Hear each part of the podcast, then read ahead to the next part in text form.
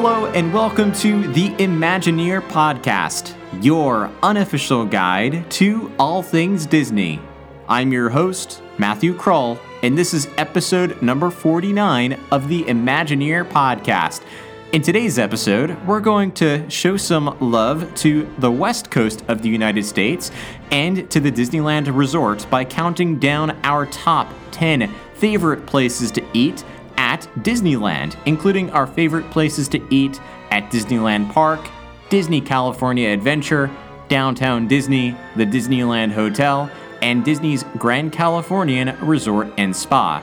I have a few new guests on this episode who are going to lend their expertise as Disneyland foodies, and I'll introduce them in just a couple of minutes to help me to count down some of their favorite picks for best places to eat at the Disneyland Resort, and from my memory as well, my favorite places to eat at the Disneyland Resort the end of the episode, I'll come back and tell you a little bit more about how you can connect with the Imagineer podcast on all of your favorite social media channels and how you can help to inspire and create the future of this show. So, grab some headphones, pull up your favorite armchair, and enjoy this episode of the Imagineer podcast.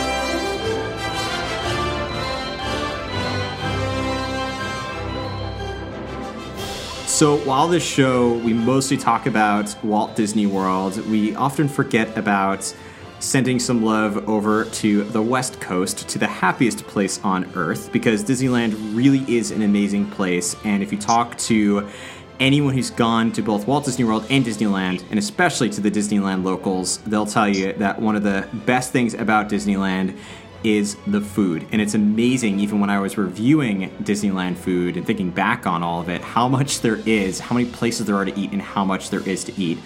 And because we're talking about Disneyland food, I have a couple of a few guests on the show who are part of Disneyland Foodies, who are the perfect people to bring onto the podcast for this discussion. So I want to welcome Amanda, Kara, and Jenna of Disneyland Foodies. How are you all doing?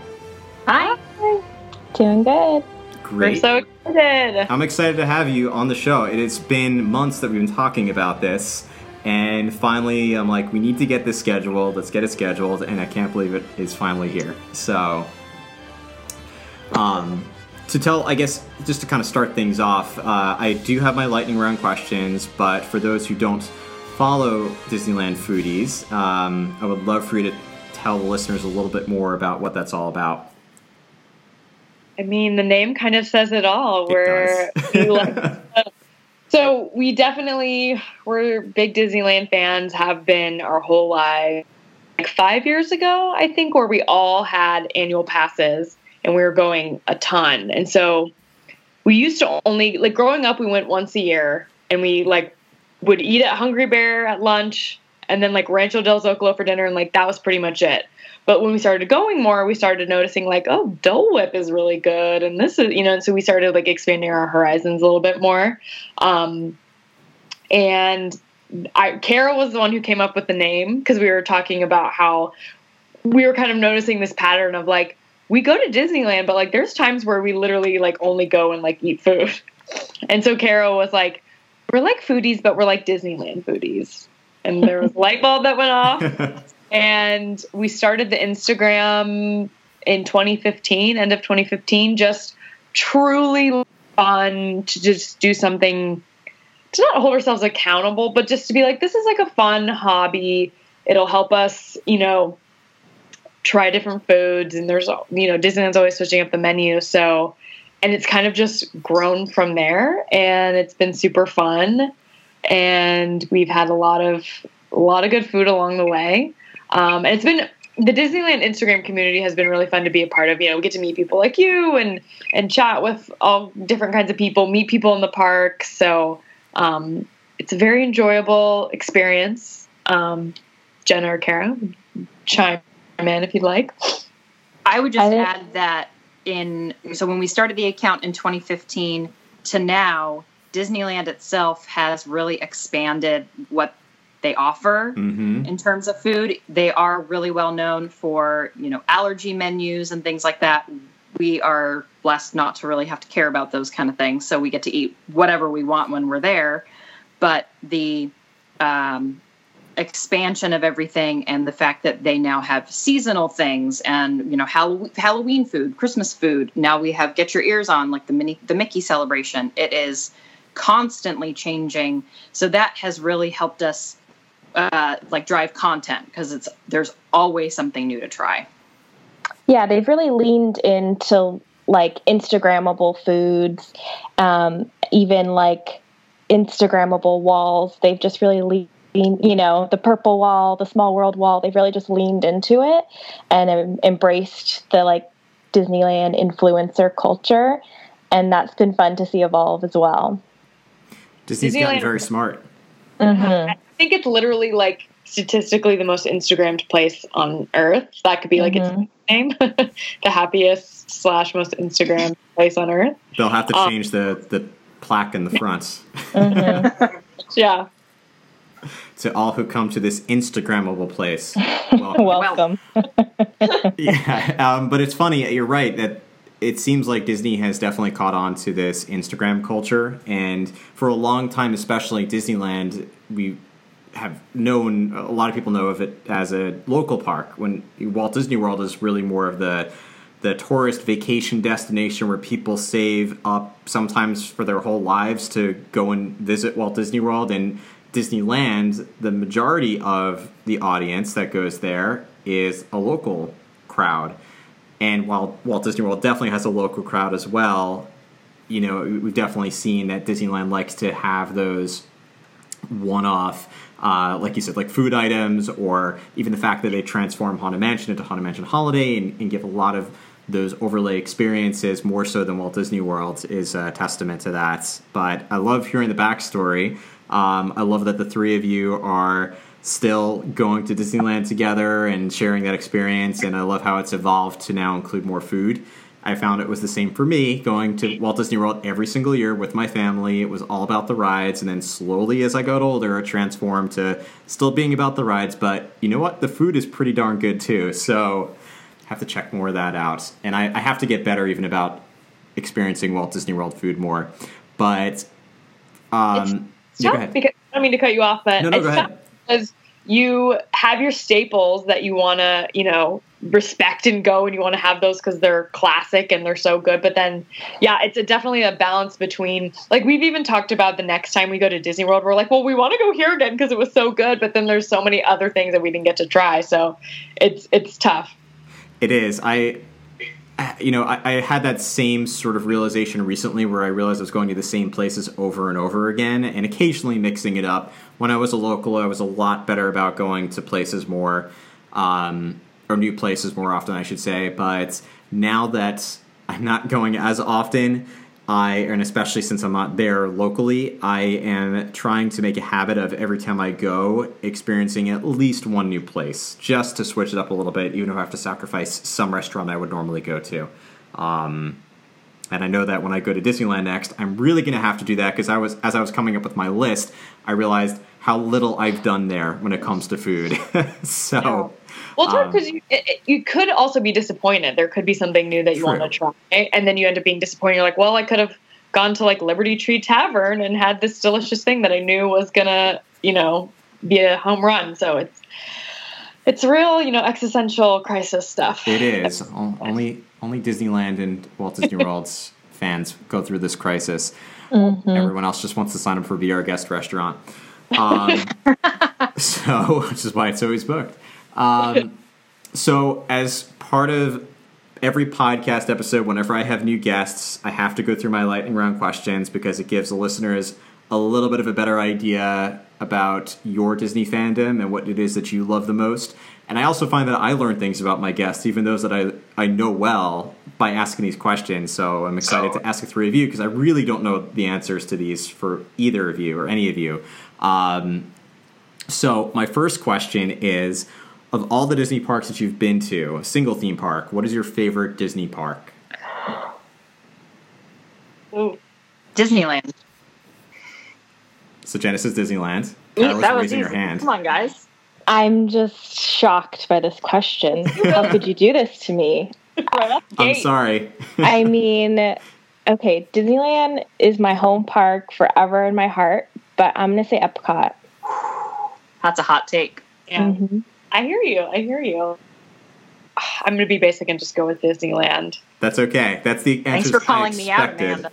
No, I mean it's basic reason. It's basic and classic for a reason. Was the OG. Wouldn't have any of the other ones without it. That's true. It was the only one that Walt ever went to. Right. Yes. It's very true. Um, but Ep- his baby Epcot was something that he wanted. So his brainchild. That's right. That's why a lot of Walt Disney World fans, uh, or those who go who who are on the East Coast or go to Walt Disney World more than they go to Disneyland, say Epcot's their favorite. Mm-hmm. Um, it's it's definitely the most common answer on this podcast uh, is Epcot. But I have two first for Disneyland, so thank you for including that in there as well. Um, next one, I feel I guess I feel bad asking about park. I might feel worse about asking for your favorite Disney attraction. At any park or at any park. I didn't say these would be easy. These are these define your personalities, basically. Honestly, rock and roller coaster. Amazing. Okay. It breaks my heart that we don't have something like like that. That we don't have that, or like because we have the launch with the now Incredicoaster, which mm-hmm. is great, but like that launch on rock and roller coaster is there's nothing else like it.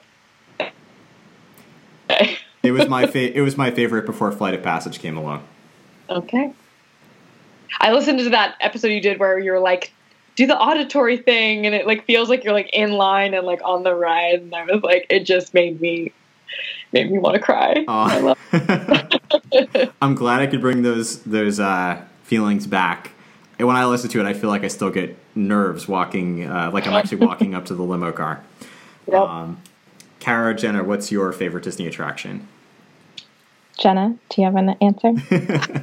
I have like an, a half formed answer. Go Part ahead. of me wants to say Tower of Terror, but I miss the one out here so much, so it's hard to say that answer because it's gone from Disneyland. But we still have Guardians, so I guess it's Tower of Terror slash Guardians. That's fair. Okay. That's what I was gonna say. I think Guardians of the Galaxy is my favorite because it's the one I'm.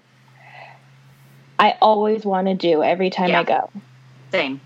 There, like I can skip Space Mountain, I could skip Big Thunder, you know, but I'm I just because it's so new and you know you never know what song you're gonna get. So I think Guardians is mine. Now, yeah. have you all been on the Florida version? Yes. Yes. And what are your thoughts about? Because I'm curious from a Disneyland locals perspective uh, about that version versus the original Tower of Terror version in California versus Guardians of the Galaxy? I know this is totally off subject, but I am curious to hear what you have right. to say. Well, I think when they announced it, you know, myself included, you know, all the Disney fans were like, no, how could you do this? Look at, you know, this eyesore of a ride. How could you do this? But, you know, Joe Rohde never does, never does wrong and he never, never lets us down and this is no exception. So, um, I think it was okay to lose California Adventures version because we still have the original Florida version, which is, you know, its purest form of Tower of Terror. So we can rest easy at night knowing that it's still there. Yeah. Well, I've heard people say like ours compared to Florida's wasn't even like that good, mm-hmm. Quote, quote, anyways. Um, so I guess in some ways, yeah. I mean, they did improve it. And so how can you be mad? it almost a trip to Disneyland now almost doesn't feel complete if you don't do Guardians. It's like Jen and I literally like, and, and when Kara's here, like we walk in the park. First thing we do is get a fast pass for Guardians, like yep. without fail. Yeah, that's awesome. Well, um, think I got all your answers right. Mm-hmm. Yeah, I guess that's right. Kara, you uh, you agree with Jenna. Okay. Um, so then my next question, I got two more for you. Is um, this is where it, it kind of it, it, hits you in the childhood a little bit. Um, what's your favorite Disney movie? Animated or live action or I leave it. I leave it open. Ooh. Hercules. Mm-hmm. Mm-hmm. That's awesome. Mm-hmm. Does Does Toy Story count under that? it that? Counts. It counts. I think, I think Toy Story. That's just like, yeah. Talk about nostalgia feels. Yeah, absolutely.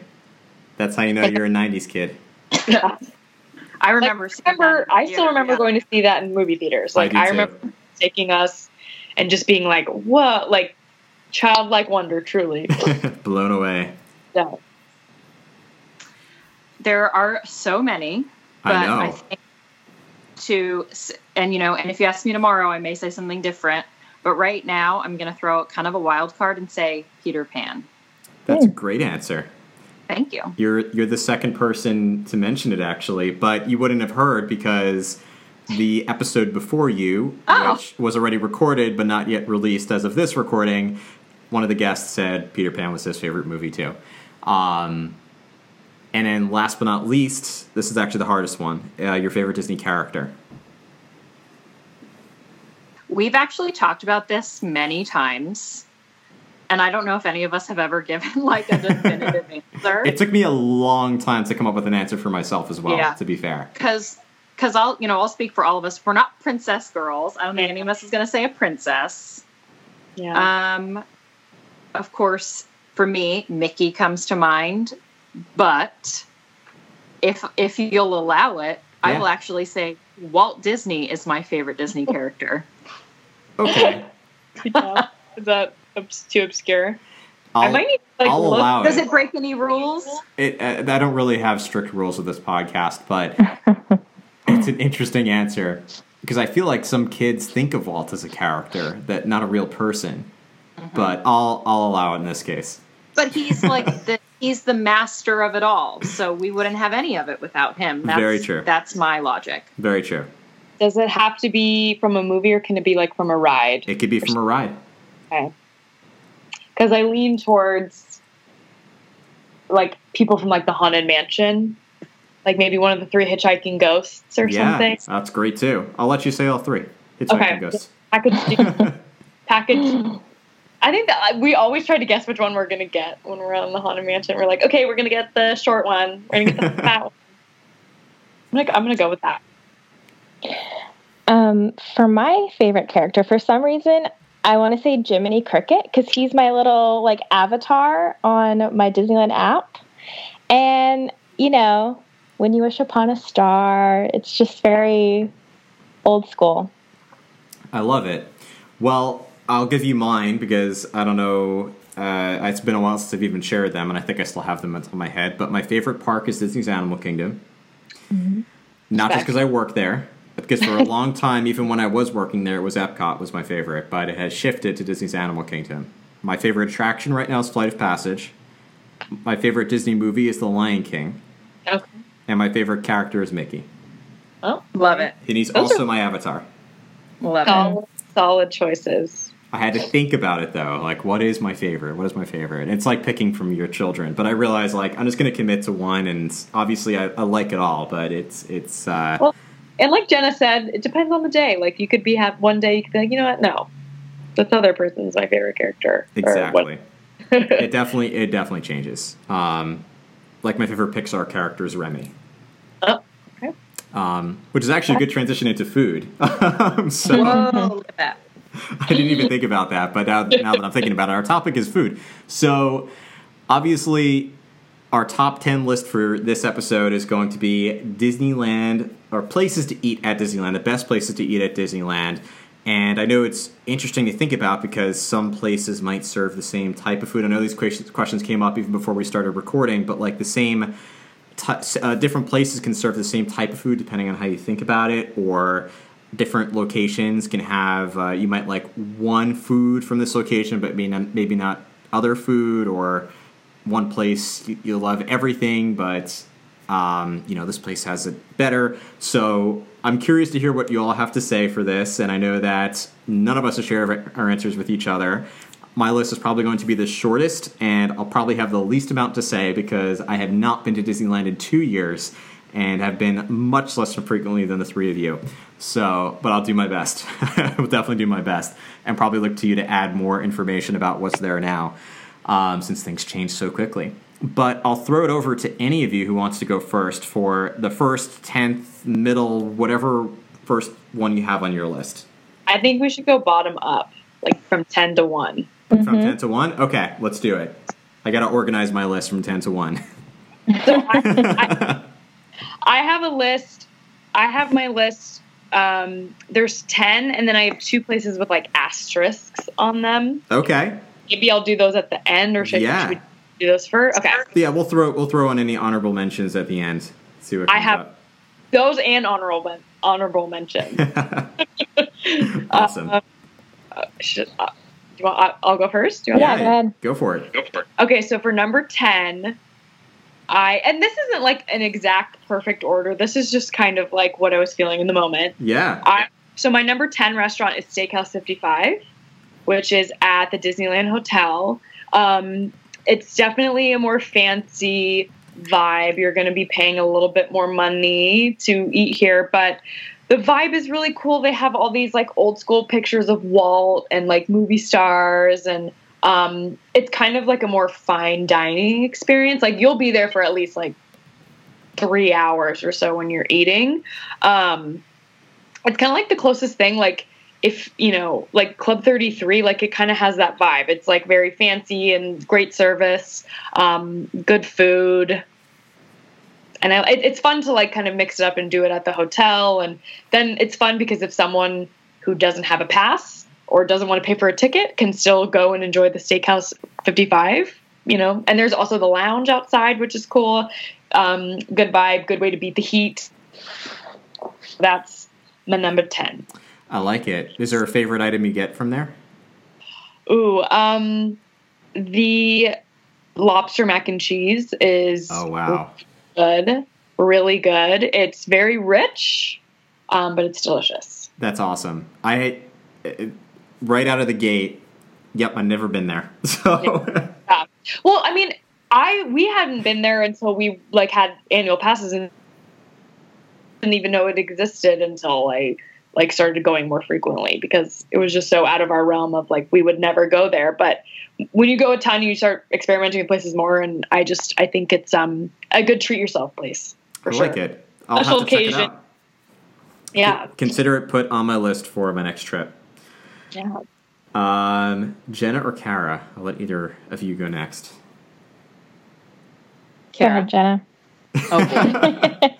I don't um, want to have to call out, so I'll let you guys choose. I'm, I'm going to throw out a new place that is kind of not even really open yet. They're still in soft opening, and we actually ate there a couple of weeks ago. Um, Black Tap was real good. I think that deserves a number 10. It is um, something for everybody, and it's in downtown Disney. I think it's a good addition to the offerings uh, in downtown Disney. So, number 10, Black Tap. I like it. And I like that you all have, still have downtown Disney as opposed to Disney Springs. yes. Love Disney Springs. Disney Springs was legit. It is. It's tremendous. Uh, it's it was tremendous back in the day compared to Disneyland's, and now it is huge, a behemoth. Um, I like the theming of Disney Springs, but when I worked there, it was downtown Disney, and there's still like you know, it, it, it took a while for me to transition to being able to say Disney Springs. Like when MGM Studios transitioned to Disney's Hollywood Studios, it took a while for it to just like become automatic. Now Disney Springs is automatic.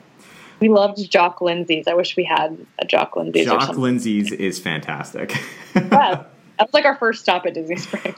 Well, you all have Indiana Jones Adventure, so you have the the real like Indiana Jones experience there. But Jock Lindsey's is pretty fantastic. Yeah. Um, Kara, what's your number ten? So my number ten is Hungry Bear. Um, it's out there in Critter Country, back in the back end of the park. Um, before they um, rerouted the train and the Rivers of America for Galaxy's Edge. Um, it had a really nice view where you could feed the ducks along the river, and it was just really peaceful and quiet. Um, so it's a little different now, but it's still a great place to eat. They have the food is pretty good. Um, I like it just kind of for nostalgia purposes. Amanda said earlier we would eat there every year with our mom on our annual visit. Um, but now they have a really good um, churro funnel cake that is to die for. Hungry Bear is actually one of the places that I have been to, so I can understand what you're talking about. Um, but that's great. And I, I, think actually my family went there on more than one occasion. Uh, when I was when I was younger, we went to Disneyland. So um, yeah, I have some of those Disney memories there too. Kids with picky eaters because it's just like burgers, fries. It's you know like theme park. If you're looking for like just more basic theme park food, Hungry Bear's your go-to for sure. There you go. I yeah, absolutely agree. Um, well, I'm trying to think of mine going backwards from ten to one. I am probably going to start with an answer that's similar to Kara's, but over at Disney California Adventure, um, Smoke Jumpers Grill. Excellent. I, I went Solid. there for the first time in what year was that? I think it was like 2015 or 2016. I forgot which trip I, I went there, but I was like pleasantly surprised. Um, you know, I came off of Soarin' and we were looking for a place to lunch, and well, Smoke Jumpers Grill is right there, and I was expecting it to be a lot, especially based on the way it was designed and the menu options that were there. I expected it to be a lot like the Backlot Express at um, Hollywood Studios, which there were some similarities, but I remember it definitely exceeding my expectations. I also remember that I was really tempted to get a milkshake, I think they serve there, um, which looked amazing. But I also knew we were going to be going somewhere else later, which is on my list for sure. But so I did not get it. But if I were a local, I would absolutely be going there more. Um, but I don't even remember what I got when I went there, but I remember it being good. I had an overall good impression of it, and I like the theming in there too. I also like airplanes, so that whole like whole section of California Adventure, um, I just kind of gravitate towards it. But I have to say, Smoke Jumpers Grill is number ten for me. You're you're a smart. Uh, good choice. Oh, thank you. um, okay, so should I go next? Yeah, go for it. So my number nine is a newly so it was this restaurant for a really long time, and then they switched it over as part of Pixar Fest and then for food and wine and all the stuff, but it's back to normal. One of my favorites. It's called Paradise Garden Grill. Mm. It's kind of like a hidden place. You wouldn't really know it was there unless, honestly, you're going a lot or whatever. But um, and I feel like my complaint with any place I talk about is like it's good, but it's overpriced. But I mean that's like to be expected with Disney. Um, it's like kind of a Mediterranean vibe, so they have like a steak plate with like rice pilaf and cucumbers and pita bread. Um, they have gyros and stuff like that. And to me, it's a good like going as much as we go. You know, as as much as I would love to just eat burgers and corn dogs and hot dogs every single time we go. Sometimes you're like, and sometimes when it's hot outside, you don't really want something super heavy. And to me, that's like a perfect place to go for like a lot More than enough to split between two people if you're kind of like trying to eat a lot of different places. Um, yeah, it's like it, you would never know it's there. Almost, it's like in the far, far back corner of California Adventure, um, kind of by Goofy Sky School. Yeah, uh, but that is just a solid, a solid place in my opinion. I've never been there. I definitely have heard of it before, um, but I, will have to add it to my list. That sounds really incredible. um, and like it's good for sharing. So if you're kind of like hopping around from place to place, like you're not going to eat it and feel like, oh my gosh, I'm, I can't eat anything else. Like you'd be able to move on to something else. Fantastic. Well, that's good, especially with Incredicoaster right there. Don't yeah. want to feel don't want to feel too full right uh, right before riding that, um, or Goofy Sky School for that matter. if you even go on it. Yeah, it's true. Actually, I don't think I have been on that one. Um, but to be fair, I would do that before Primeval Whirl because I cannot do spinning. Um, yeah. So I would absolutely choose Goofy Sky School over uh, Primeval Whirl. But there are people that are totally argue with me about that. Uh, Jenna, what do you have as your number nine? So number nine is based on one single food item alone, but they are. It is so good it deserves to make the list, Perfect. and it is Ralph Brennan's Jazz Kitchen, and also in downtown Disney for the beignets. Better awesome. than the park beignets, one hundred percent. There, I said it. But the Ralph Brennan's kitchen beignets are the bomb, and for that alone, it deserves to make the list at number nine. And that's at downtown Disney, right? Yep. There's just, a sit down and the express window.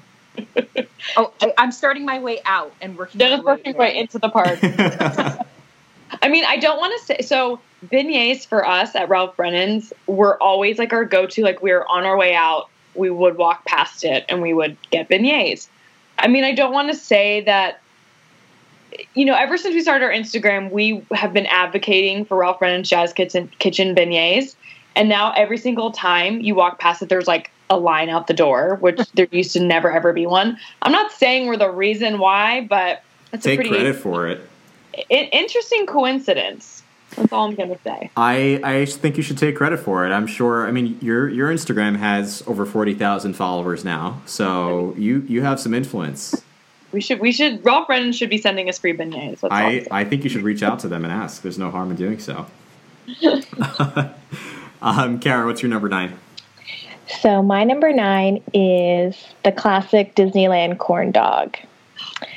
Um, you can get the corn dogs um, at the Little Red Wagon on Main Street, Stage Door Cafe in Frontierland, or Corn Dog Castle in California Adventure.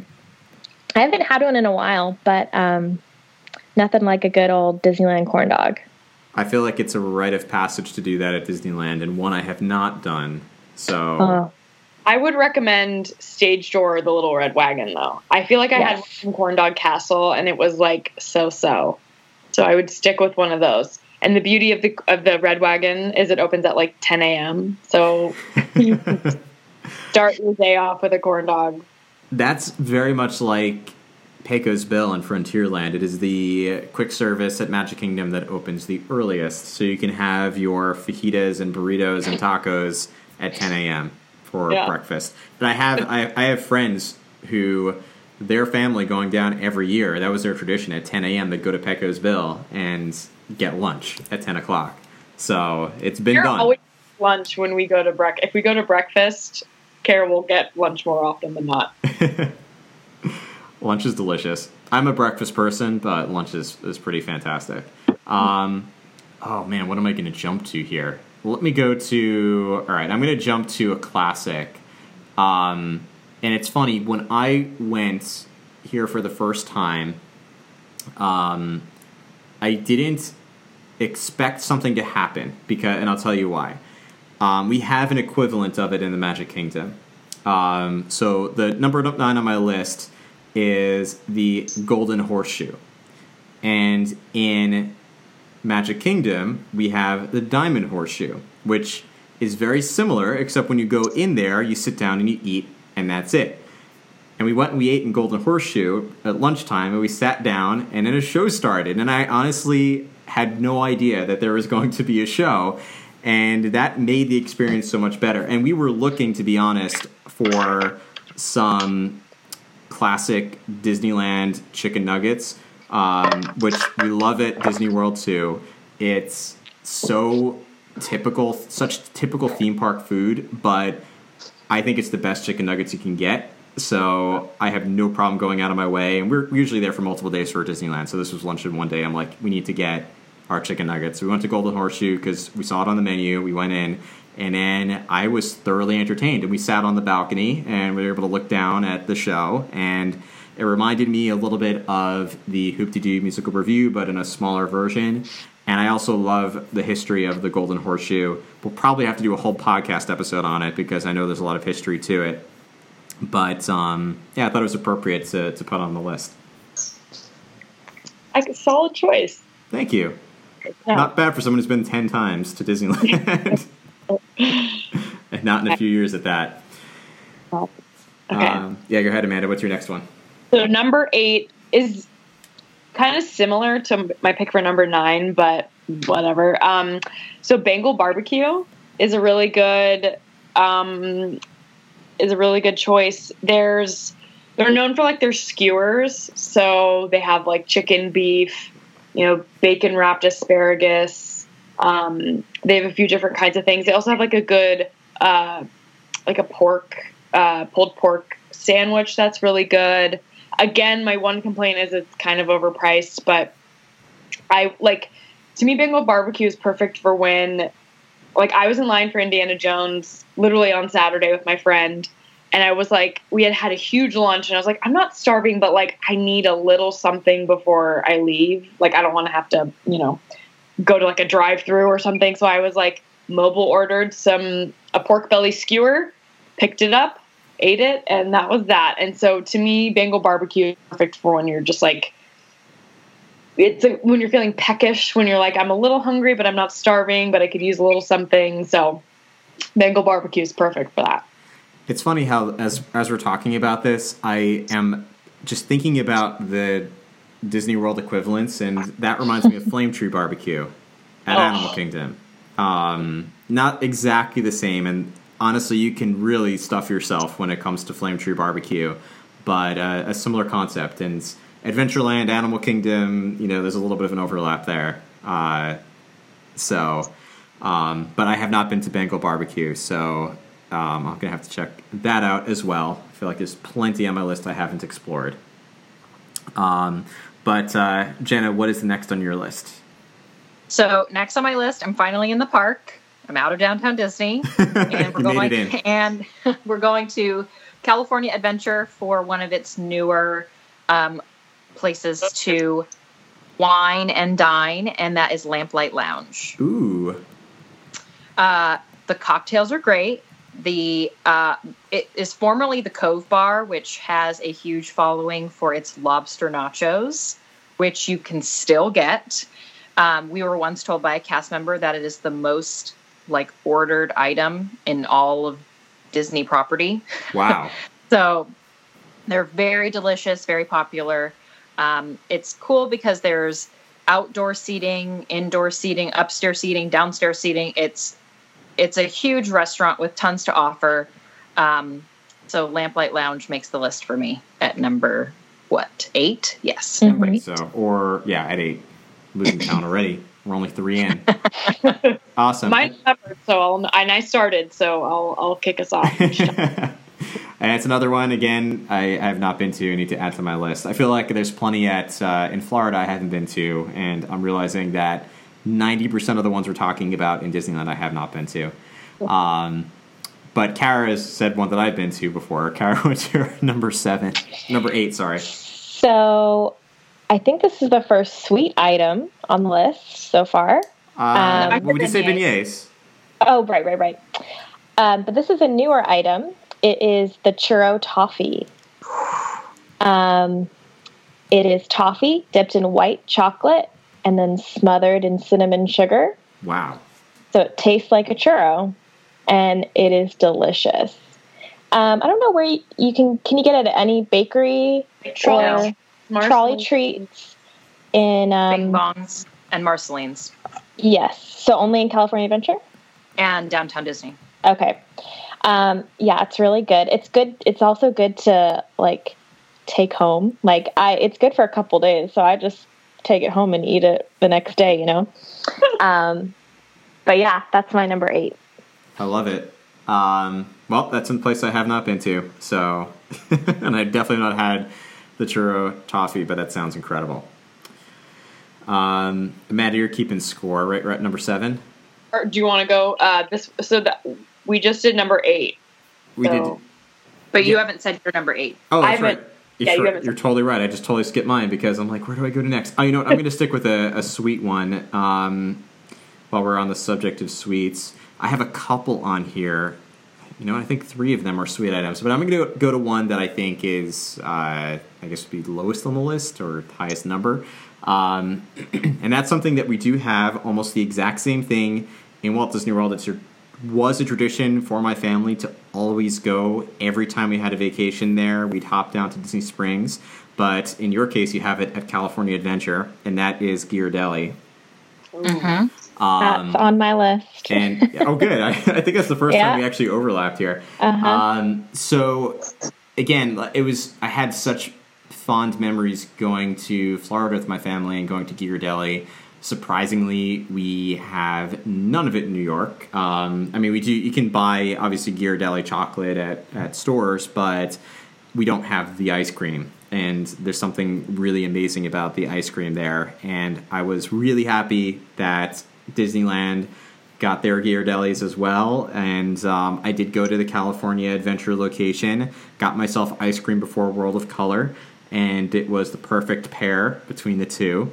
Um, I think I actually did get a shake, and that was where I was going with earlier. I knew eating at Smoke Jumpers Grill that I was going to be going to Ghirardelli later, so I saved it, and I was very happy I did because it was the perfect way to watch World of Color, enjoy a sweet treat, um, and it, it reminded me of my my Florida vacations too. There's truly like nothing, nothing like eating like an ice cream cone or like a Mickey bar, like walking around Disney. It, there's just like something like I love seeing people like grown adult men with like an ice cream cone walking around Disneyland. It's just like there's nothing more pure than that. Nothing more pure. That is absolutely me to a T. and a souvenir bag in the uh, in the other hand. Uh, yeah. Mickey, Mickey, bar in one hand, souvenir bag in the other. Um, maybe Mickey ears or a Disney hat yeah. or something. Um, yeah. Now we'll go to number seven, since I totally forgot that I'm in this too. So, so number seven is one that's already been mentioned, but Smoke Jumpers, I think, is a really good, solid burger. They have good chicken strips. If you're looking for, like, sometimes that's such a comfort food for me. And sometimes you don't want anything to like you just want something basic and you're just like just need some chicken fingers and waffle fries and let's call it a day. Yep. Um, and those are really good. A, like a, again, good for splitting. So Jen and I will do that sometimes, where it's literally like you get a burger, I'll get the chicken strips, and let's share. Um, I haven't had like they have like a berry cobbler milkshake, which that's still something that we've never tried. They have a huge s'mores thing thing of s'mores. We've still never tried that. Um, but yeah, it's just like overall pretty good, solid, like fast food, quick service place. Nobody does good theme park food like Disney. If you go yeah. to any other theme park, and I have, it's not the same. It, it really is. And the comfort food is obviously, you know, Disney is expensive when it comes to food, but uh, I find that other theme parks truly are overpriced because what you're getting is not the quality you're paying for. Disney, it is expensive, but I feel like there's quality there, even with something as simple as chicken fingers and fries. It's yeah. It always they always deliver. Um, but awesome. Well, I'm glad. Like any anytime I, I have an answer that the three of you have, I'm going to be happy because I feel like I have some um, credibility to my my answers here when that happens. Um, but there's plenty. I'm like, yeah, I actually did know of Ralph Brennan's Jazz Kitchen, but uh, I've I've never been there. Um, Lamplight Lounge had not heard of. So, Jenna, what's next on your list? Next, I have one that I know for sure is going to be at least on Amanda's list, and it's Plaza Inn. I know that's going to be on Amanda's list. Plaza Inn is fun because they have character breakfast in the morning, so you can reserve that and have a lovely character breakfast. Then they transition to lunch and dinner, which is kind of your kind of home style food. It's like fried chicken and meatloaf. They also have like fish. Uh, they have they do salads there where they like scoop the ingredients into a bowl and they like make the salad right there in front of you. So little known fact, you can actually get salad at Disneyland, um, and it's pretty good. Um, so they also kind of will have seasonal things like when they had the Pixar Fest going, they had like a Pixar cake there that was kind of unique, and maybe you found it in one or two other places in the park. Um, we don't go there a lot, but we do love the Plaza Inn fried chicken. I'll save it because I know Amanda's going to want to talk about it, uh, but it's real good. So that's my number seven. I actually have eaten there and I almost put it on my list. I had others that came up before it, but I have actually eaten there. So I feel like I again have have some credibility. Validated. um, I'm curious to see where it shows up in Amanda's list.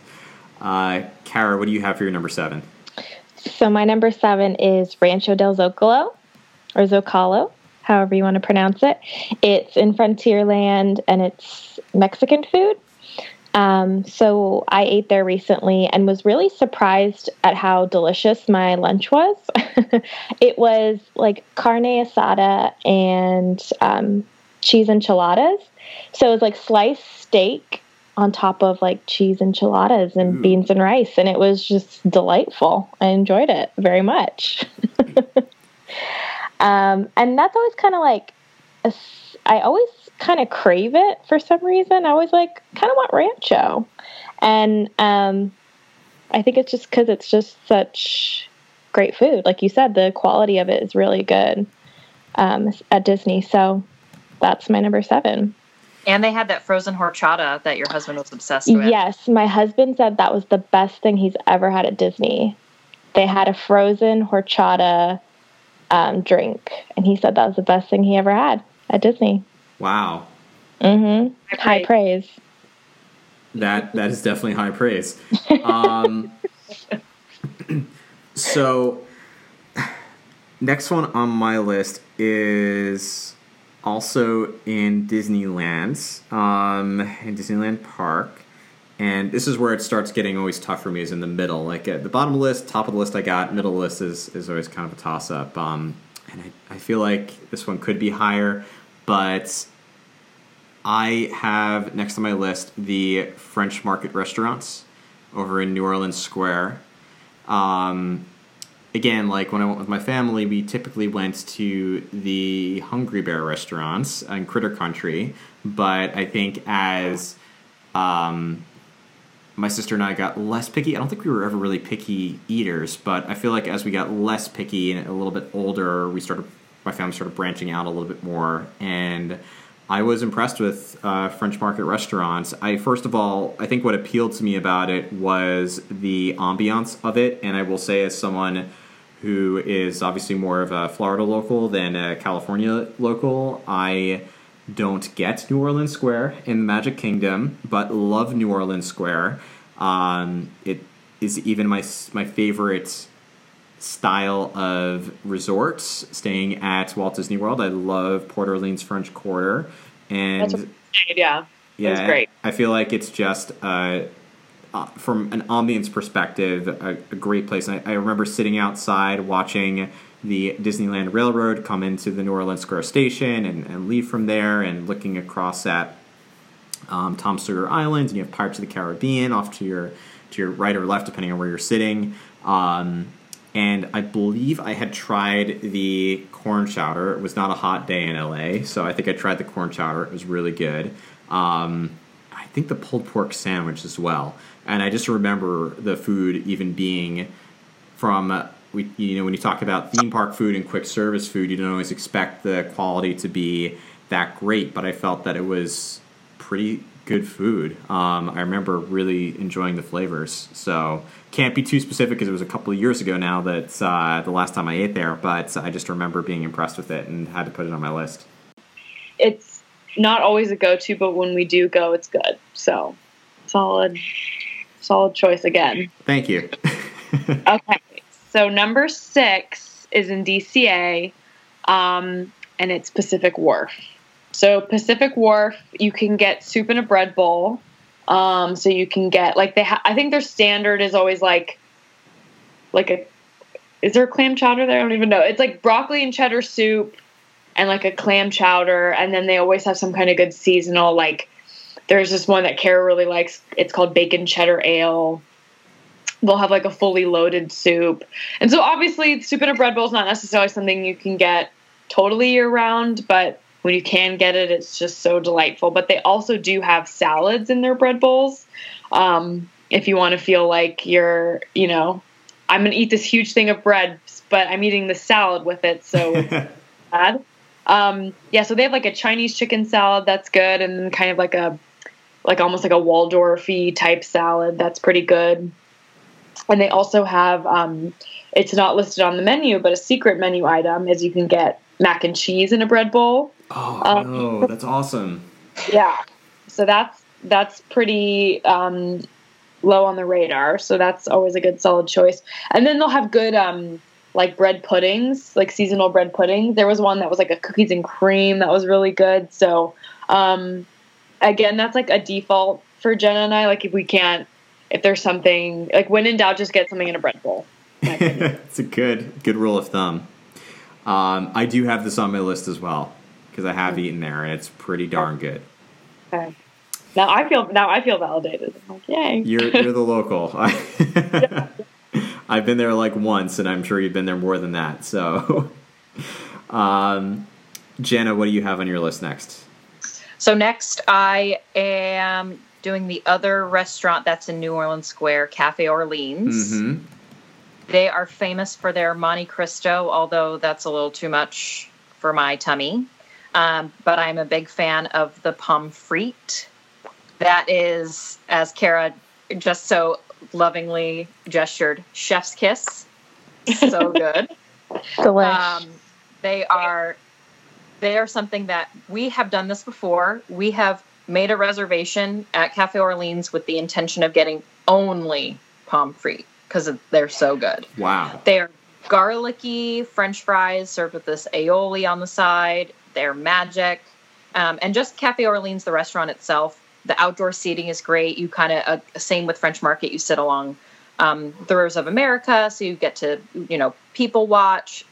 It is a nice um, sit down kind of uh, break from your day if you if you're so if you're go go go all around the parks it is nice to have you know an hour to sit down and actually have a meal cafe orleans is a nice place to do it um, kind of cajun new orleansy style food again um, but the number one must get is the pomme frite add it to my list Yes, must. List is getting pretty long. is it tough to get a reservation there? No, you can get them same day. Oh, I that's mean, great. We usually, we usually check um, if we get in the mood for something. We'll look kind of a couple days beforehand, and you know, because we are just getting French fries, it doesn't really matter when the reservation is. It could be four fifteen, true, which true. is kind of early, too early for lunch, or too late I, for lunch, too early I for dinner. Go in like the day of and be like, I'm gonna get that. Like if it was like maybe during the week, you'd probably be safer. If it's on the weekend, I would maybe look a little bit ahead of time. But yeah, it's not. Generally, I'll I'll make reservations in advance, especially if I really want to eat there. So um, yeah, I wouldn't I wouldn't even expect to, to go into a Disney park and get same day reservations. It's hard to get. Um, possible at, Disney. Disneyland and California Adventure. It's possible, not it, like Disney. It is well, it is possible at Disney World too. It just depends on where you want to eat. And I've I have gotten, for instance, the first time I ate at Skipper Canteen was at a spur the moment decision. It was lunchtime, and we're like, you know, what? we haven't eaten here before. Looked on the app, and it could have gotten. I think it was like six thirty or seven thirty, and they're decent times. It definitely happens at Disney World too, but you're not going to get Be Our Guest last minute or Ohana or actually that's not even true. I did get Ohana night before for the next day breakfast too, so it's it's possible. You can definitely get. Uh, even in Florida, where there's a ton of people visiting, you can still get the same day reservations. Um, Kara, what do you have next on your list?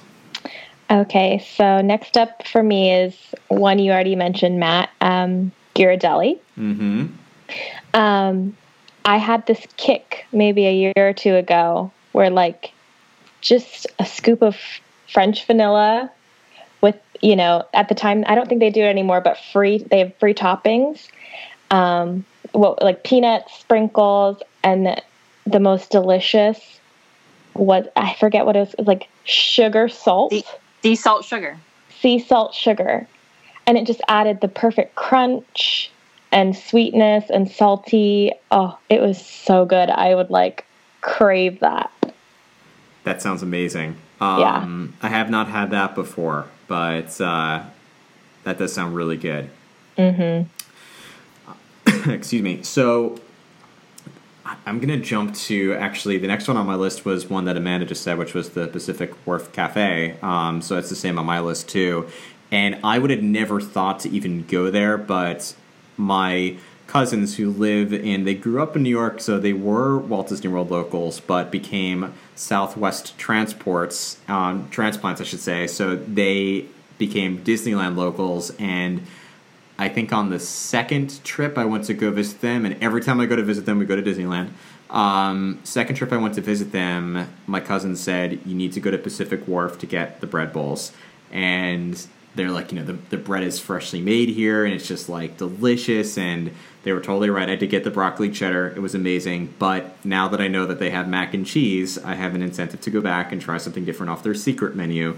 I'm very disappointed they didn't know about it because I definitely would have gotten that. So, yeah. Um, well, I think we're halfway through, so let's get down to our, our top five. Amanda, what's your number five?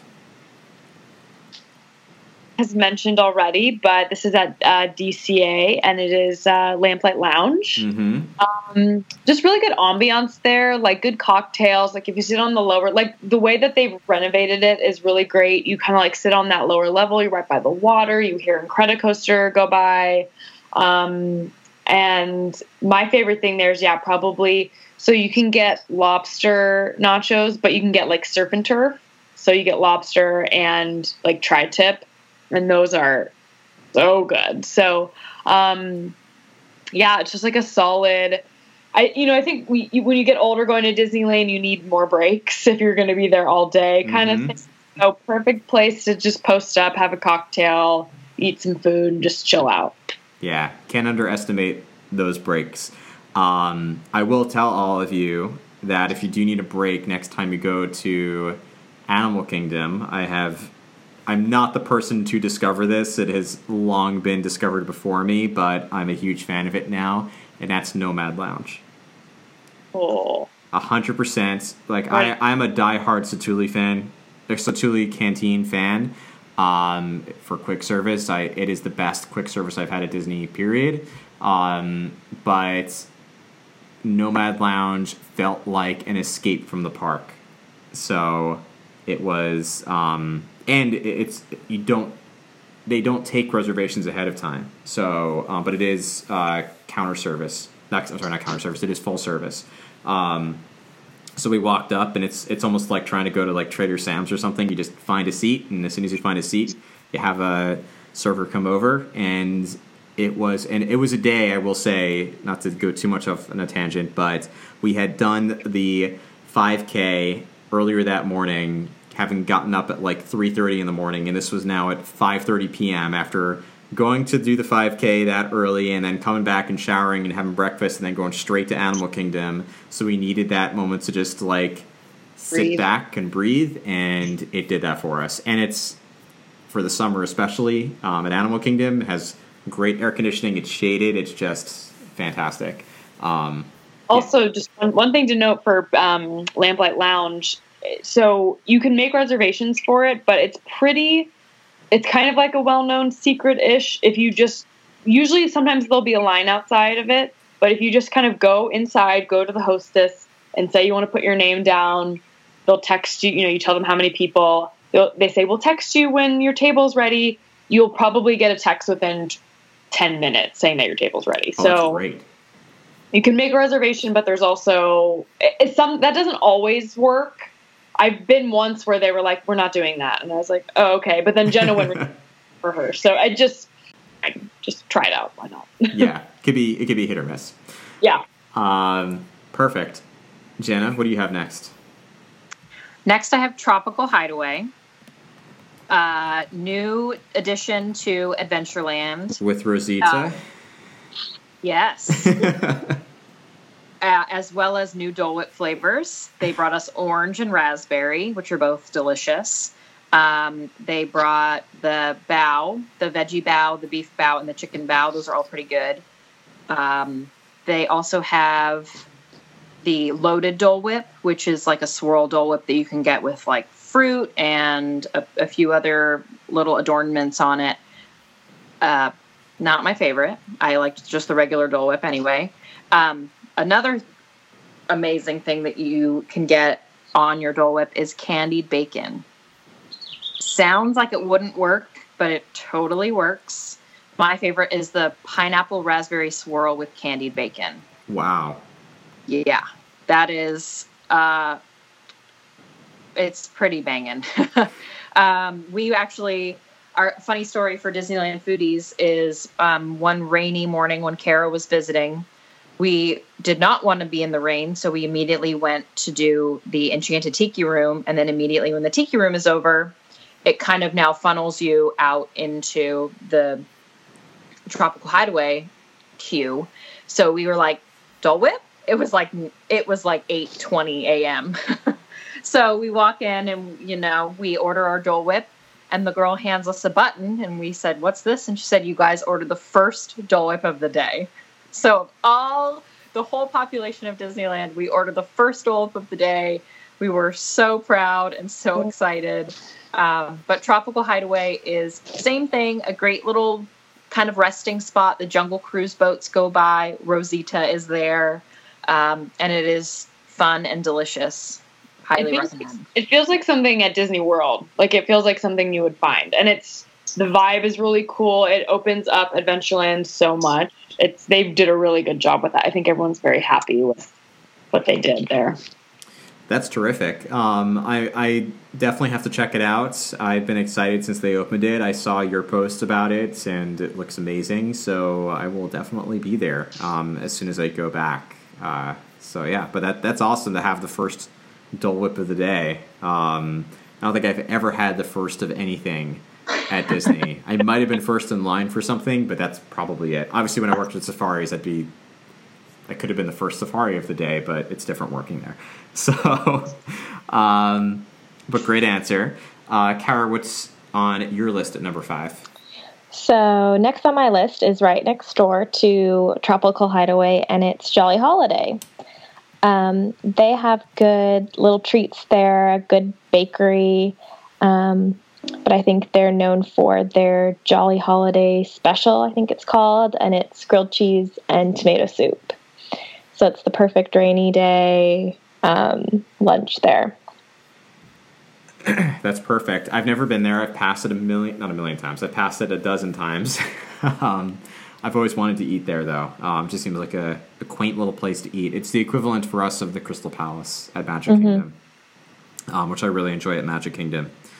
Um, so the next one on my list is part of an experience that I had when I went to California Adventure in 2011, I believe is when I had that this particular trip. Um, so again, this is kind of going back. It was 2012. That's what it was. This is kind of going back seven years now. So my memory is fading about it a little bit, but it was my first time going to DCA when World of Color was around, and I had high expectations for World of Color. It was a show I did not look at videos ahead of time or know anything about. I tried to keep it truly pure, and to make it extra special, we did a dining package, and I ate at the Wine Country Trattoria um, at DCA, and of course it was the um, like the three course meal uh, that's part of the dining package. I don't remember what I had for an appetizer. I don't think I remember the dessert,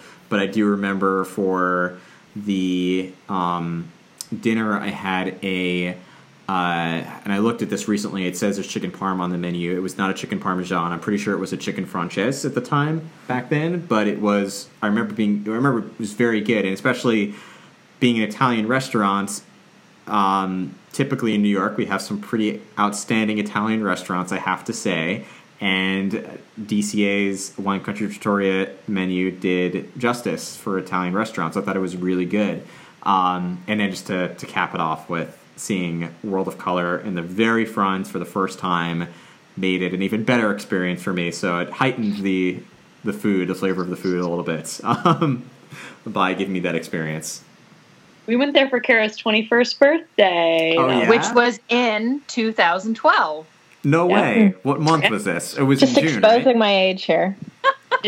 um, it, we, oh, no. I re- so Genesis we went June 22nd. June 22nd, which was like one week after Cars Land opened. Yeah. And we were waiting in line. I'll never forget. We were waiting in line for Radiator Springs Racers, and we knew we were in for like a two-hour wait. And we looked at each other, and we were just like, "Should we not?"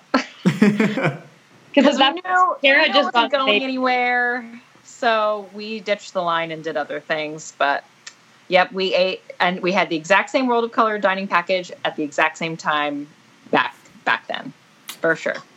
So a side note about uh, Wine Country Trattoria. I forget what it's called, but there's like a little terrace. Oh, it's called the Alfresco Terrace. Yes, I've seen it. It looks yeah, really cool. So cool. It's it's a little small, so again, it's kind of like Nomad Lounge or like Trader Sam's, where if there's a spot for you, there's a spot for you. Otherwise, you kind of have to wait. But they have good little snacks, like they have good meatballs and cocktails and stuff. So, and you get like a really good view of Guardians and all the kind of stuff. So uh, again, a nice little quiet spot to escape. I will have to check that out. Um, again, I have so many. Pla- I'm going to have to spend three weeks in Disneyland just going around from place to place. Say about Disney World, we're like, let's take a month off. go to oh, You barely. I, someone reminded me on a on a call um, just last week of a place I had not heard the name of in so long because it had just gotten kind of forgotten and pushed down with. Um, all the Instagrammers talking about all the new stuff at Disney parks, and there's this one place um, that's at a resort, and I'm like, wow, I haven't heard that name in five years. But uh, yeah, there's just so much to explore everywhere. Um, anyway, Amanda, what do you have next on your list? All right, number four is um, a place, another hidden gem. Uh, it's at the Grand Californian. It's called Whitewater Snacks. Ooh, interesting. It, yeah, it's their kind of like the Grand Californian kind of like pool quick service, have like an outdoor area, and it's going to be really nice. But um, they used to have this thing called a carnitas burger that was so good, um, but they got rid of that. But they do have good like solid like nachos. They have like a hot dog of the month, so this month it's like three mini hot dogs with all these like different kinds of um, like sauces and toppings. They have uh, pokey. They have um, burgers. They have pizzas that are supposed to be really good. Um, so it's just kind of like again another like little quiet. They have like mini corn dogs, and they have a good breakfast too. They have um, biscuit French toast and avocado toast and all these different things. So it's a it's another good place that's kind of like if it's a crowded day, it could be beyond crowded at the parks. Whitewater Snacks will have no line, like no matter what. So another song, and and the food is good too, which makes it even better. That does make it better. to have no line and the food lives up to the no line is one thing, but for it to yeah. be a hidden gem is a totally different story. Yeah. Um, but great, yeah, I hadn't even. Um, I thought you were going to say like Napa Rose or something when you mentioned Grand Californian. So yeah, Whitewater Cafe through Whitewater Snacks rather threw me for a loop. Um, yeah. Jenna, what do you have for number four? My number four uh, is the same as Kara's number five, Jolly Holiday. Um, just to add, in addition to what Kara has already said, that it, uh, I like that the menu is seasonal, so they'll change it up a lot. Um, but they always have the Jolly Holiday combo. They always have yummy baked treats and stuff like that. And I love the Mary Poppins theming. And I love that you sit on Main Street because Main Street is my favorite area of Disneyland, and it's right on Main Street. That's the other thing I love about it. Yeah, that does make it really nice. That's one of the things I liked about the uh, plaza as well. Um, being on sort of this little corner in Main Street, you could feel like you're really in Marceline or some old timey town from the turn of the century. Uh, Kara, what do you have next on your list? So next on my list, um, Jen and I are flip flopping. I think um, Tropical Hideaway.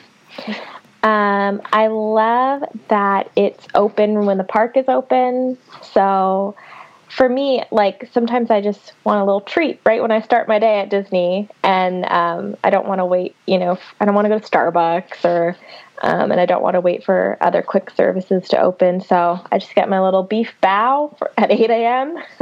yeah, breakfast bao, and I'm good to go. Terrific. Um, so yeah, another reason I'm gonna have to check it out. And I do like how you two kind of switch to Tropical Holiday and uh, sorry, Tropical Hideaway and Jolly Tropical Holiday. holiday. um, very similar similar words, and I read it next to each other. Um, so for me, I'm gonna jump to for number four another sweet place, and I'm realizing now I have uh, for my last four two sweet places and two savory places. Um, so number four is kind of a classic, and th- it's the ice cream parlor on Main Street. Gibson Girl. Gibson Girl, yes. Um, I feel like this is sort of uh, we, we talked about earlier. Nothing like having you know like walking around with like a Mickey Premium bar. I feel like this is something else that is very Disneyland, very classic. I could almost picture Walt himself walking around with ice cream on Main Street or sitting down on the corner eating ice cream on Main Street, USA. Um, and I mean, at the end of the day, it's ice cream. I would say argue that as far as quality of ice cream, Ghirardelli is probably better, but the fact that you're eating ice cream on Main Street, um, where Walt walked and where Walt stood and sat, um, and especially if you add fireworks to the mix, makes it even better. So, not much to add as far as the ice cream. It's ice cream, but it's Disney. Um, and it's just very classic. So it had to it had to be on my list. They have a secret, another secret menu item they have there is they have a birthday cake flavor ice cream. Oh, I'm gonna have to try that. Yeah, that might just be for Mickey's 90th. That's kind of what I think too. I don't think it's permanent. I bet that's not going to be around forever, Amanda. Yeah. Ooh. Well, we better enjoy it now. Yeah.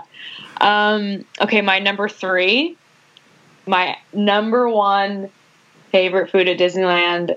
If someone was like, I can only have, I only have time to eat one thing at Disneyland, I would tell them to get this, and it is the Plaza Inn fried chicken. It's the best fried chicken I've ever had. I think I've told this story before, but my friend, I went to a restaurant a few months ago, and she's like, "This place has really good fried chicken. It's like Jay Z's favorite fried chicken." Blah blah blah blah. And I tried it, and I was like, "Not as good as Disneyland's fried chicken." um, again, it's one of those. It's on Main Street. I mean, fried chicken, biscuit, mashed potatoes. What else do you need? Sounds like Jay Z needs to go somewhere else. Yeah, very true. Um, that's awesome. I, I have not had the fried chicken there, so I reason to go back and, and try it out. Um, cool. Jenna, what's your number three? So I think this is the final restaurant on Main Street, which we have not covered yet, and that means my number three is Carnation Cafe. Very good. um, this one is good. Again, be- similar to Plaza Inn, it also has breakfast, although it's not a character breakfast. But they have really yummy breakfast, and they have lummy, lummy, yummy lunches and dinners. Um, another thing that they have um, in the park or at that location are again milkshakes, and they also have malts. They have a cherry shake, which was Walt's favorite. They also serve like Walt's chili and Walt's chicken fried chicken. So there, and you know, Walt is on the walls. So there's lots of um, callbacks to him being in the park, which makes me love it even more. Um, but Carnation Cafe, especially, my favorite thing to order there for lunch or dinner is the sourdough bacon cheese melt. So this started the origin of this sandwich is a few Halloweens ago. It was on the menu as a pepper jack skellington burger, and I was like, "Ooh, I want to try that." So cool I name. went to Disneyland. Right, totally ties in with uh, Disney characters. Good, nice little punny. Love it. So I went to Disneyland by myself because I really wanted this burger, and I actually do think it was kind of a Disneyland foodie's mission uh, but I went and had it and remember it being phenomenal. So then I think I went separately with Amanda. Then I think I went separately with Kara. I like spread the word about this burger, and then come to find that like two years later we go are we're looking at the menu again, and I'm like, that's the Pepper Jack Skellington burger. They just gave it a new name. um, so if seasonal stuff is delicious enough and and like a fan favorite enough, you know, it can find permanent life in the park. And I'm really glad that that one did. It's so good. It's like on toasted sourdough and it's a burger. Kara's nodding her head because I know she likes this one too. And it's got like bacon and pepper jack cheese yeah. and mm, it's good. Now I feel ashamed to have not been to Carnation Cafe. oh, make it a priority for sure. I have so many items on this list I can't even imagine, but I will put it at the top of the list for sure. well, maybe not the top. It is only my number three. Okay, all right, fair enough. Well, if I have if I've been to your number two, number one, we'll see. Uh, I might have to add this to my number one for places to go. Uh, Kara, what do you have for number three? So my number three is the same as Amanda's. It's Plaza Inn. Um, fried chicken is just delicious because you know fried chicken is not something you have very often, right? So it's nice to have a little treat. It's on Main Street. You get to watch the parade go by sometimes if you're if you time it just right. So split. Yeah, great dish to split. Um, Plaza Inn is a solid choice. Yeah, I think so. All three of you said it, and it was almost on my list. So I think that makes it uh, the only one that we all agreed on. Technically, is Plaza Inn restaurant. How many restaurants they have at this at this damn theme park. yeah, I know. Um, my number three is going to be quick because it's for one reason, um, and that is going back. I'm realizing actually I have a, a soft spot for for uh, New Orleans Square. Um, it's the Mint Julep Bar, and that one reason is for the Mickey beignets. The only other place I was really happy that they did bring them to Orlando because you can now get them at the um, Scat Cat Club. I couldn't remember the name. Scat Cat Club at the French Quarter, um, Port Orleans French Quarter, and in fact, you can also get their boozy beignets. And so. you can get them Sunday that was like a priority of ours here. Why yeah. don't we have that? I mean, you could just go to Gibson Girl and then get beignets from Mint Julep Bar and make your own sundae. Maybe yeah. we should try that process, man. I'm gonna. Should we try that? Life um, hack. Yeah. Meet in the middle. I think yeah. it's worth trying. okay, uh, so yeah, so, so now we're getting up to the runner-up, number two. All right, my number two is Carnation Cafe. Um, I mean, it's on Main Street. It has all of Walt's favorites, and the fried pickles are excellent. Um, yeah, and it's good because they have breakfast, they have dinner. It's just a solid place. Sound it definitely sounds like it, and I love the history with Walt.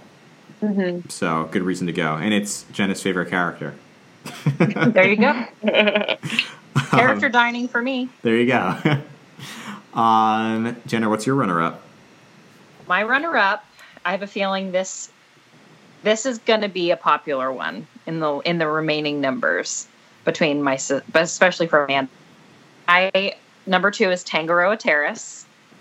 It is the newly renovated restaurant. Well, actually, it's always been Tangaroa Terrace, but it's newly renovated. Used to be kind of a quick service breakfast location that was really only frequented by people that were staying at the hotel. But they have changed it up 100%. They made the patio super inviting. It's right along the pool of the Disneyland Hotel.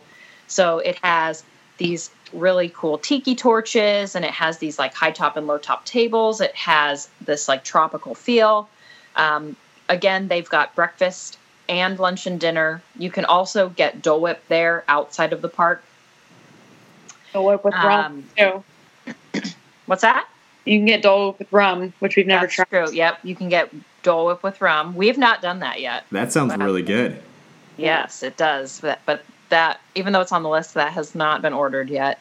But they have a really good burger. They they have you know nachos. They've got salad. They have a really good variety, and everything kind of has has a tropical twist. Um, so that one is real good real, real good. Good vibe, good food. Cool. Number two. Love it. Kara, what's your number two? My number two is also Tangaroa Terrace slash Trader Sam's. Um, if you can get a spot inside Trader Sam's, which is hard to get, um, that's that's good too. They serve food in Trader Sam's as well, the same menu. Um, but I like it for the cocktails. Um, I my favorite cocktail is a secret menu item, and it's called ginger snaps. Ginger's Paradise. Ginger's Paradise. I always get it wrong. Um, it is pear uh, pear vodka Yeah. I don't even remember the yeah. It's like pear vodka, um, like some liqueur, like bitters. Like it's and like very simple. Syrup. It's very yeah. classy. It's in a martini yeah, glass. it's in a martini glass, so you feel very like Ooh, very classy. Yeah. It. Um, yeah, and it's always fun. You know, when they uh, they have it at um, the Polynesian at uh, Disney World, Trader Sam's. Mm-hmm. So you know, when a, someone orders a fun drink, a certain drink, they all go crazy I and all the lights Sam's. go off. Yeah. So um, it's a good it's a good vibe in there. Awesome. Um, well, I'll have to add Tangaroa Terrace to my list as well.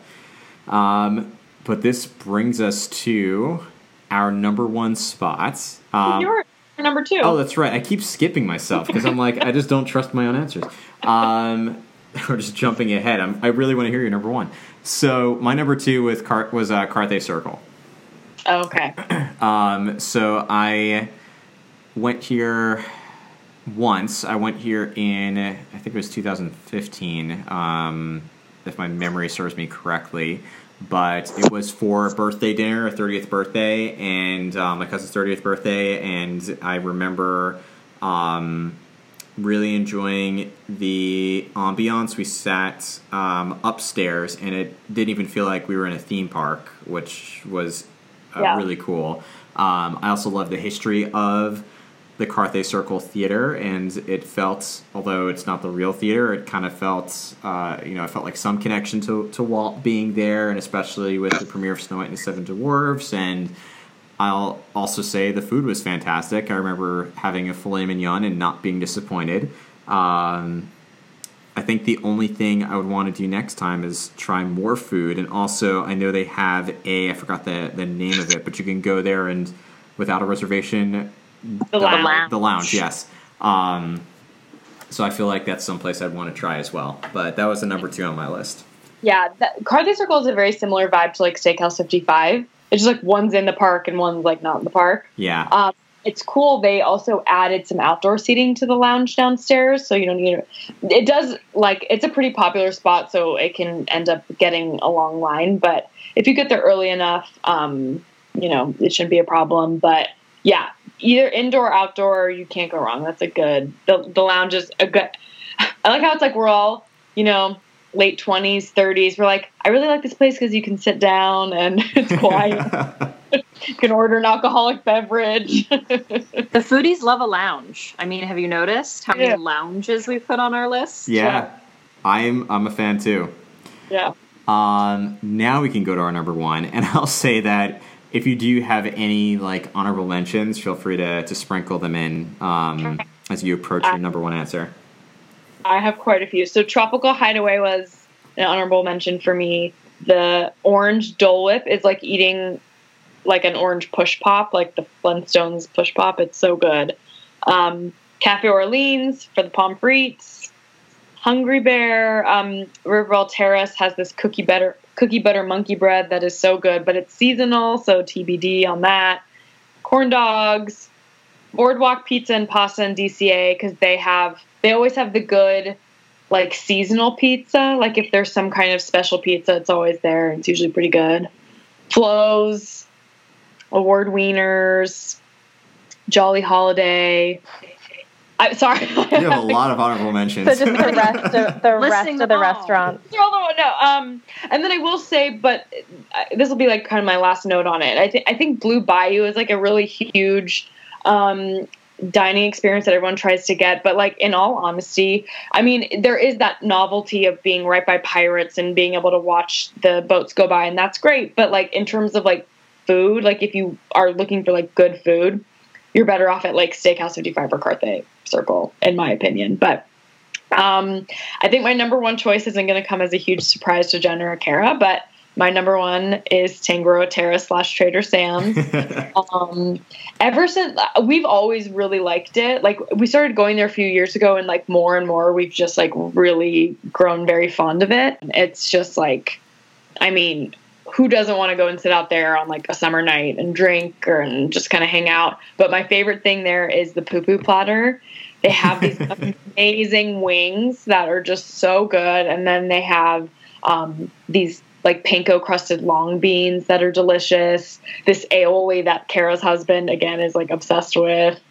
He would like I'm like should we like try to bring some home for him? Like he just loves it. But just yeah, everything the vibe is fun and just like the skippers that work there, like we start like recognizing them now and are like on a friendly like you know first name basis with a lot of them now. So uh, it's just a fun like little community vibe, good food, the best. Awesome. Well, all three of you said it. I haven't been there, but I'll definitely have to go. So add it to my list. Yep.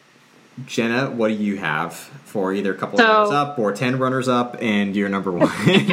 my, my, my list of runners up, there is one. So Little Red Ra- Little Red Wagon for the corn dogs. I, if you're getting your first Disneyland corn dog, I would go there. Noted. The, the best. Um, Pacific Wharf is an honorable mention. Flo's is an honorable mention, and Whitewater Snacks is an honorable mention. So all all things that were already named. Um, and my number one is also a restaurant that has already been named. I didn't slash them, so that's why Trader Sam's is my number one. Oh, okay. I said Tangaroa Terrace was one thing. Trader Sam's is a separate thing. Um, the inside is so fun.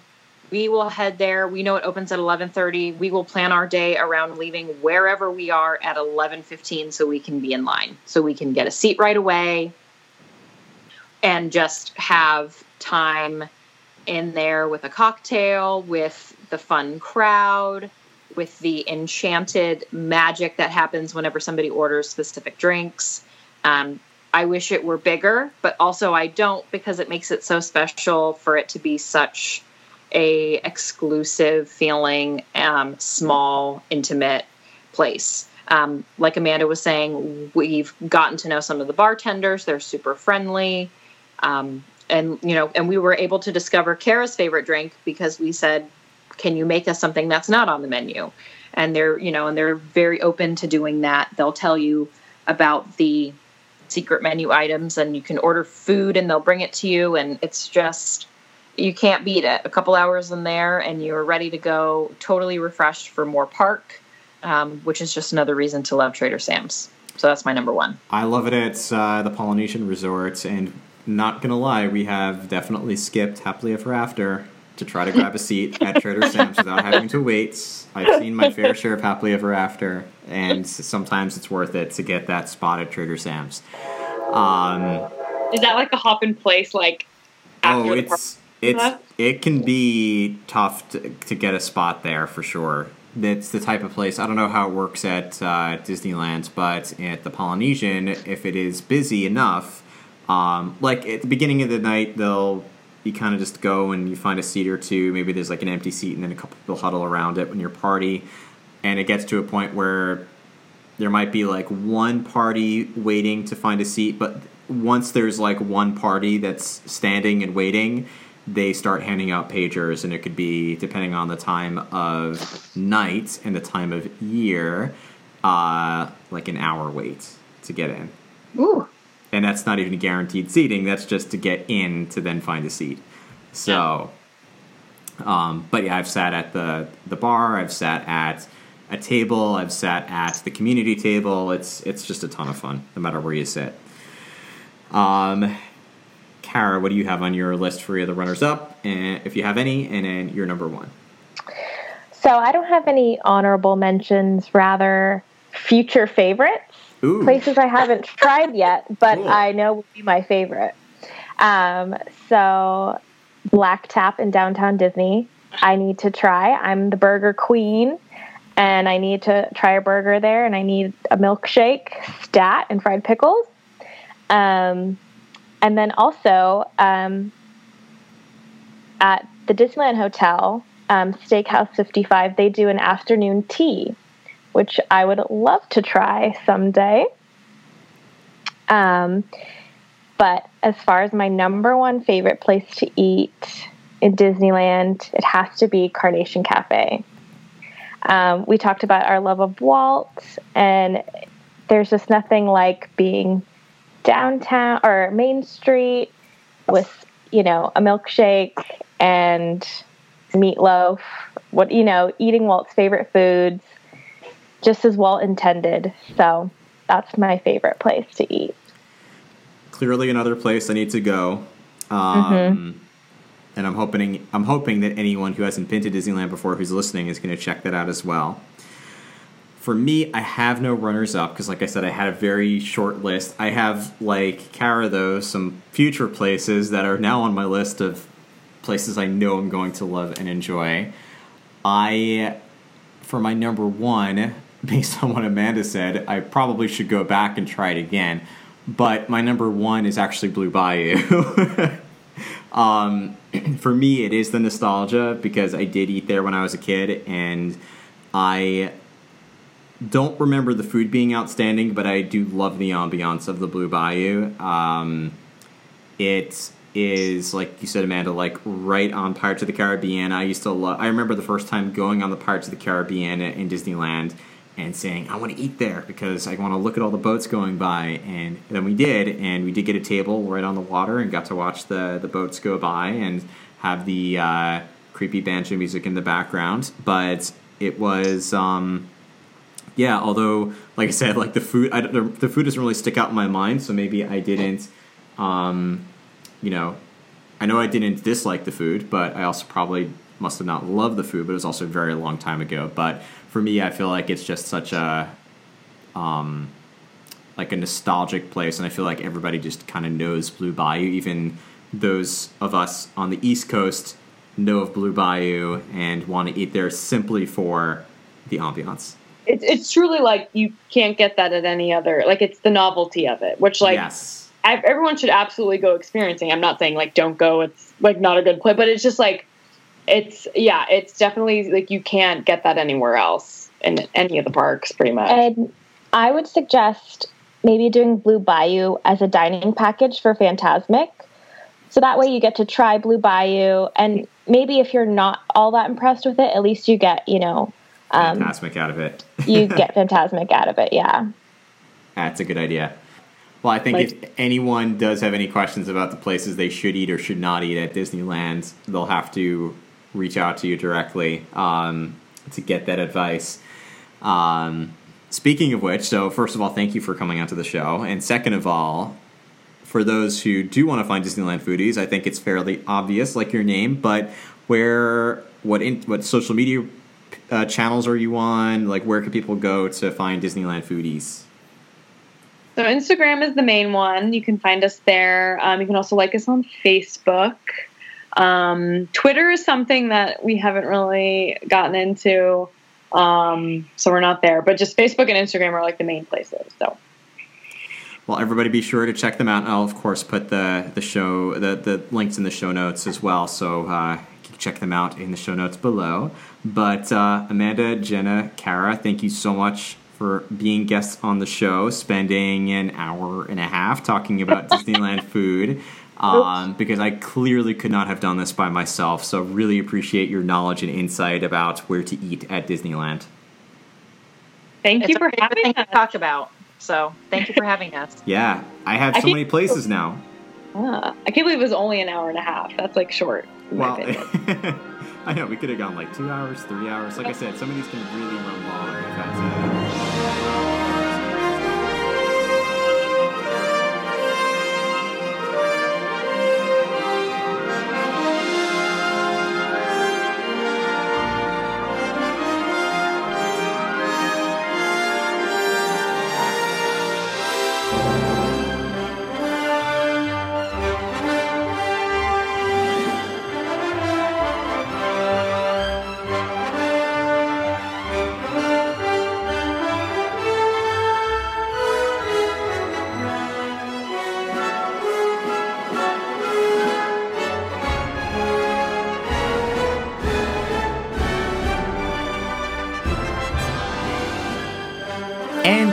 we close out episode 49 of the Imagineer podcast. I want to give a special thank you once again to Amanda, Jenna, and Kara.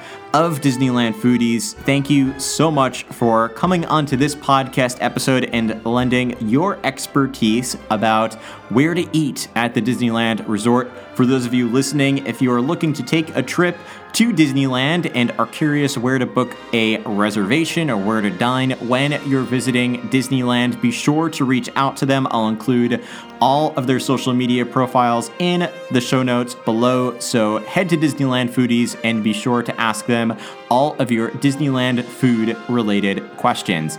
And of course, I want to hear from you. What are your favorite places to eat at the Disneyland Resort or your must do restaurants based on this episode or based on your research of places to eat for places you might want to dine at Disneyland? You can send me your feedback in so many different ways. You can either send me an email at imagineerpodcast at gmail.com or call our listener listener voicemail, which is 516 406 8376. If you leave me a voicemail there, I'll be sure to play your feedback in a future episode of the Imagineer podcast.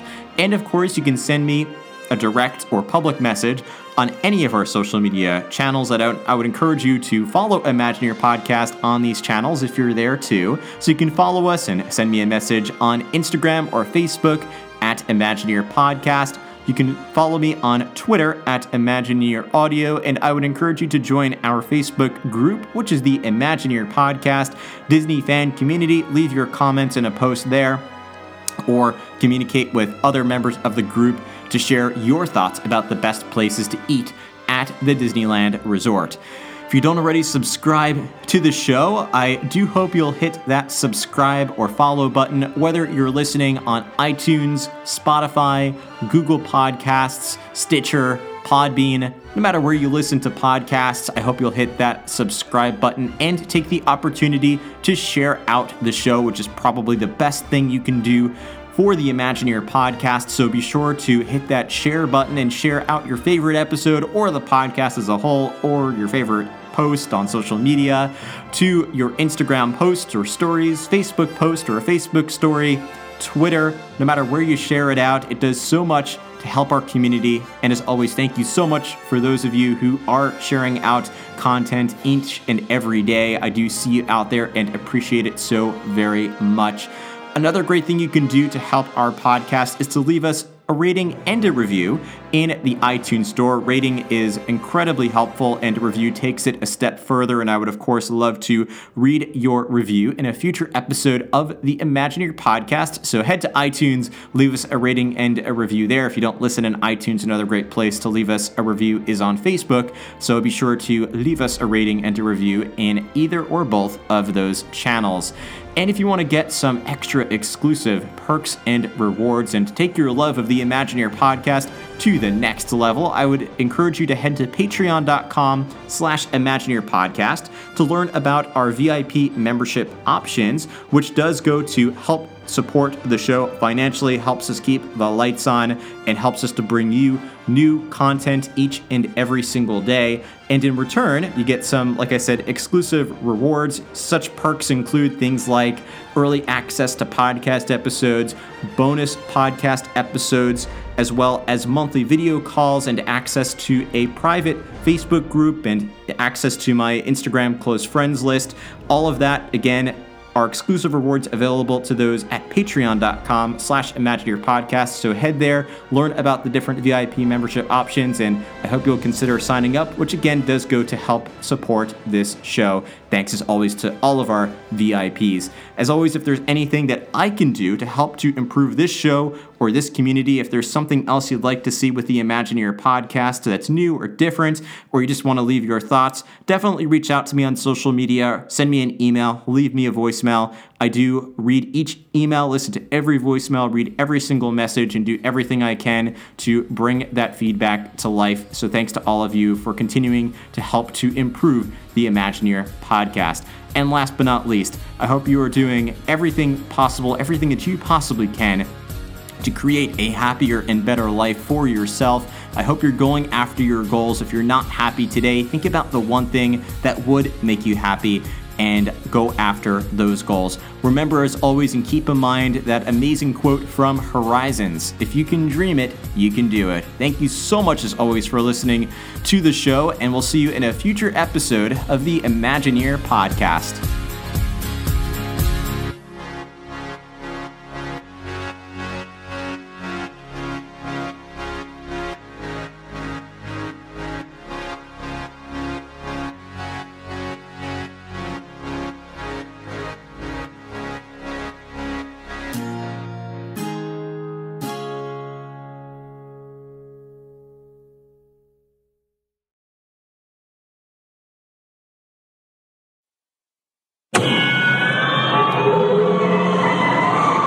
Welcome to Tomorrowland Rapid Transit and our 50 year celebration of bringing you revolutionary new concepts in travel the monorail, the people mover, and now the rocket rod. As part of our Golden Jubilee, we invite you to look back with us at this vintage clip of some of our early concepts for future transportation.